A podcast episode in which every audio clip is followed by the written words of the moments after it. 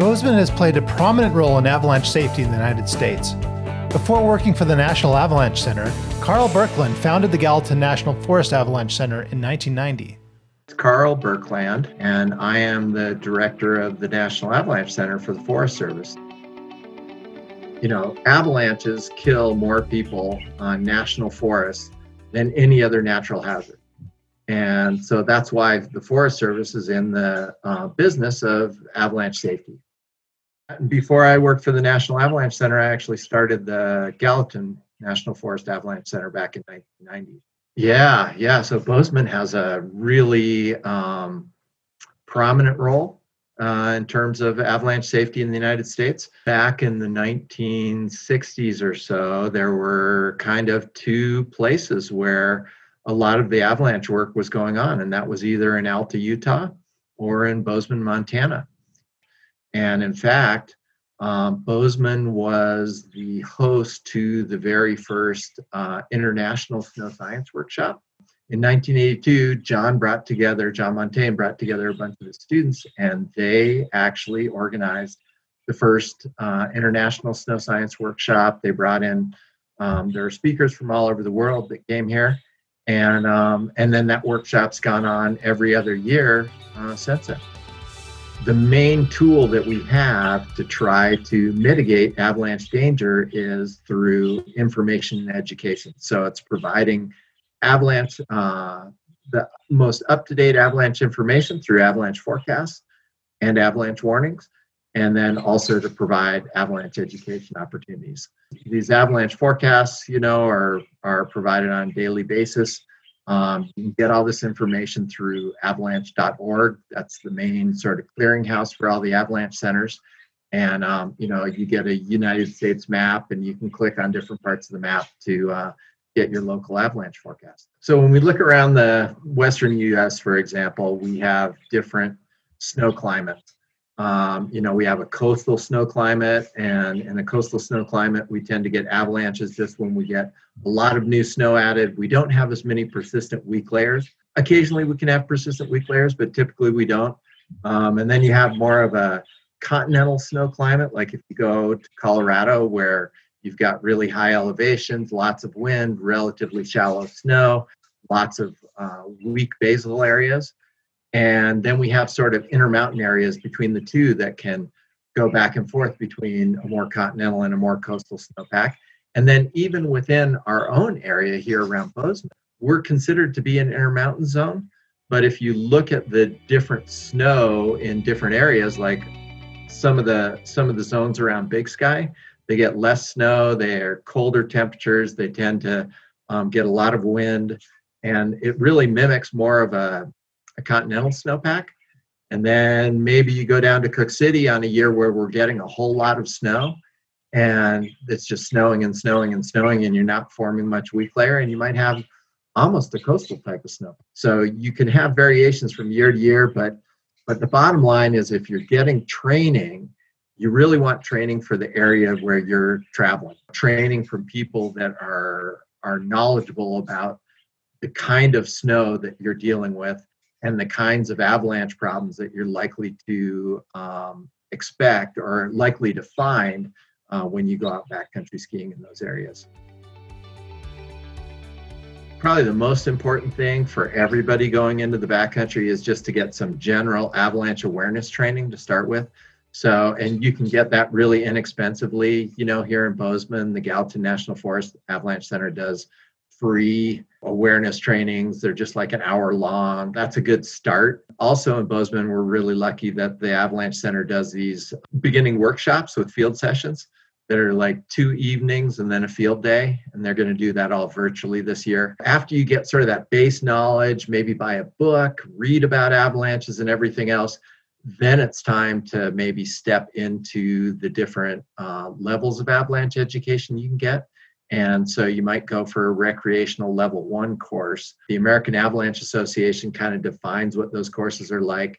And if you go to avalanche.org, the American Avalanche Association has a list of providers that teach those courses. The great thing about avalanche.org is it's a portal for a lot of the avalanche information you want whether it's you know an avalanche education course or an avalanche forecast you know it'll give you the all the links that you need to get around and, and figure out what you need. It's a great thing about our community here. Around the country there are different sort of zones where you've got a fair amount of people interested in avalanches. There's not a strong university presence for doing avalanche research at any major university, you know, there might be a person here and a person there and a person here, but Bozeman is the place where we have not only people doing active avalanche research, we also have the National Avalanche Center, we have the Gallatin National Forest Avalanche Center, then we have Big Sky, Bridger, Yellowstone Club. All of us coordinate also with some of the other ski areas in our area to a strong community of both academics and practitioners. Um, there's nothing quite like Bozeman.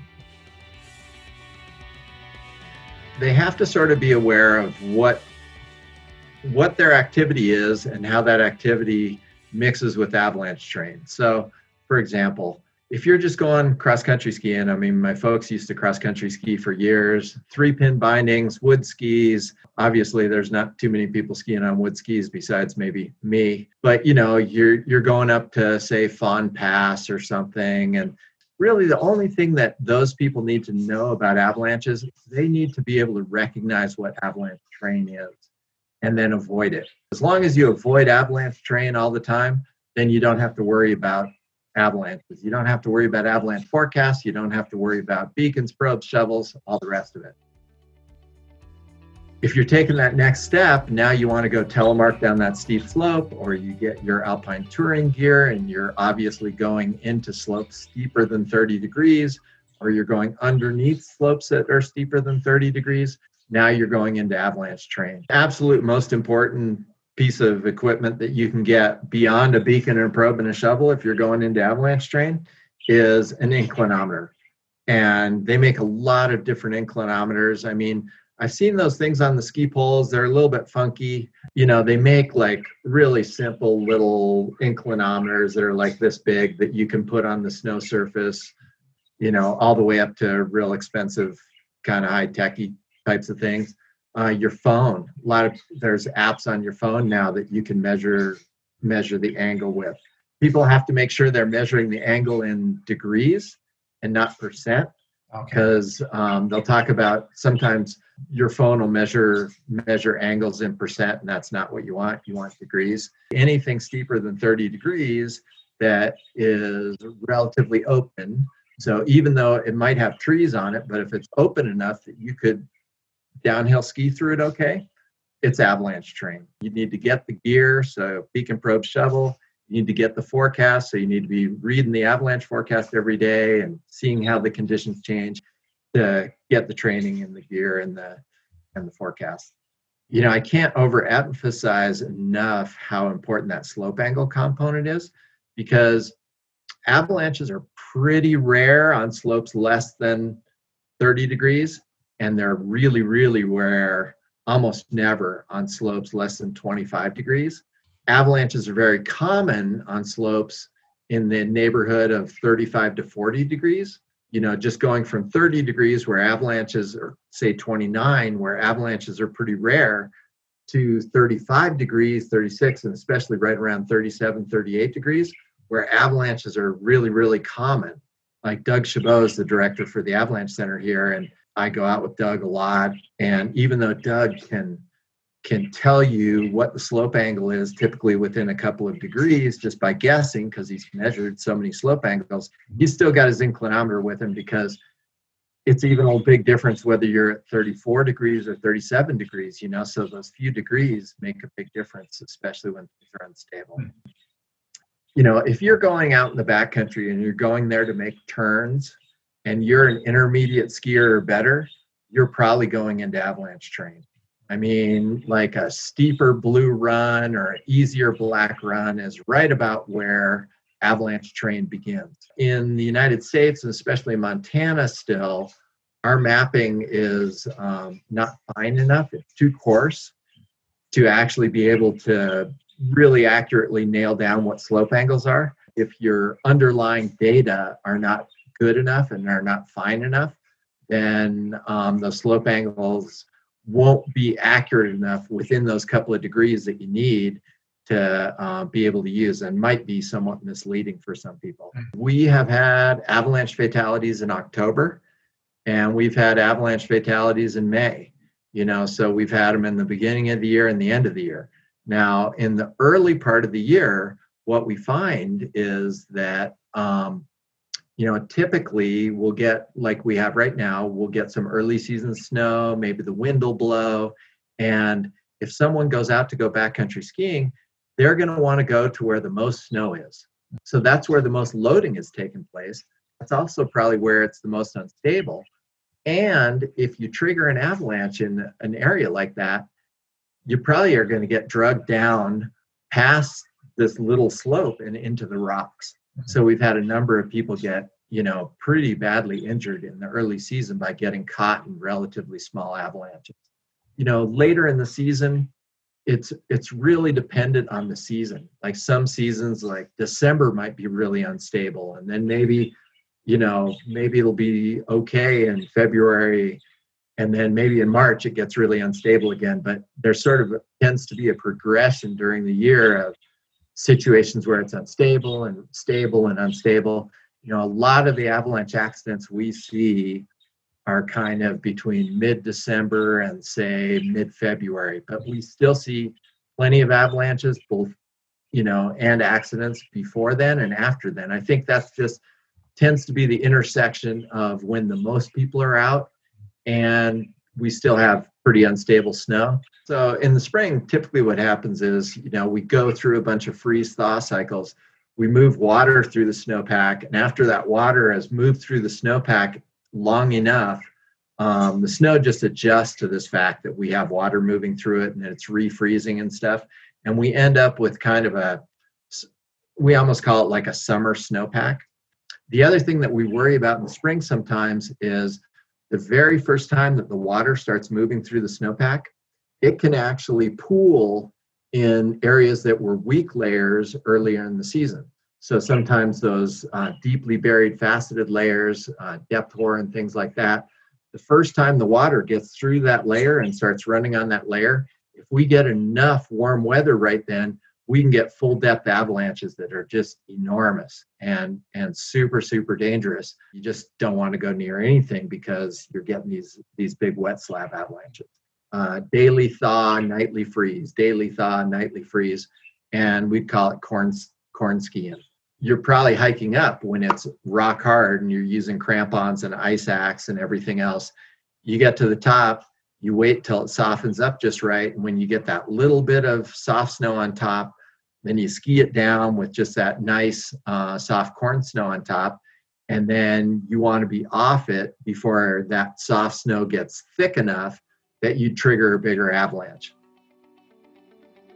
Perfect conditions for a lot of these big mountain objectives that people want to do is often in the spring and it's after your snow is into sort of that spring melt thaw cycle. And then you get up there when it's hard you wait till it's soft you ski it and you get out. If you're sinking in past your boot tops then it's time to click in and head down. I enjoy you know midwinter skiing on relatively mellow slopes in the powder. I enjoy sort of those long tours and getting to those places that are a little bit more out of the ordinary and and skiing off peaks when we can. You need to talk about avalanche safety, but you also need to uh, make people aware that now's not the time to go out and get hurt. I know that last spring, um, you know, when when the COVID numbers were starting to rise and we didn't know where that rise was going to end, there was a lot of talk about hey, as a community, like we need to really dial things back and we need to be careful. We're really concerned about that. You know, um, you just look at the summer use. I mean, some of these people, some of the Forest Service folks I've talked to say that the summer use in some areas was up, you know, 100, 200, 300% over normal, you know, which is crazy. You know, the good thing is, is that the avalanche centers are geared up for, I mean, everything they do is scalable. So it's like they produce an avalanche forecast, but it's not like the avalanche forecast can only go out to 60 people. You know, it can go out to 60 people, 600, 6,000, 60,000 because it's all just out there on the web. And as long as there's enough, um, you know, as long as we don't break the internet, you can, uh, anybody can get the advisory. And, and I think this winter is going to be one of those winters too, where you might not want to, you know, take those extra chances or go for that big peak.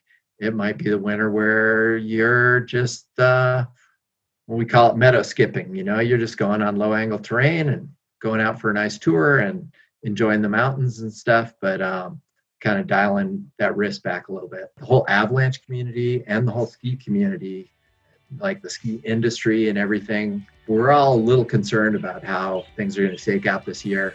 But um, yeah, you know, hopeful that folks will take things seriously and not get too crazy and be careful. Visit mtavalanche.com for the Avalanche Advisory and educational calendar and links to available courses. And come back to thelastbestski.com to get the scoop on skiing in southwest Montana. Until next time, happy trails!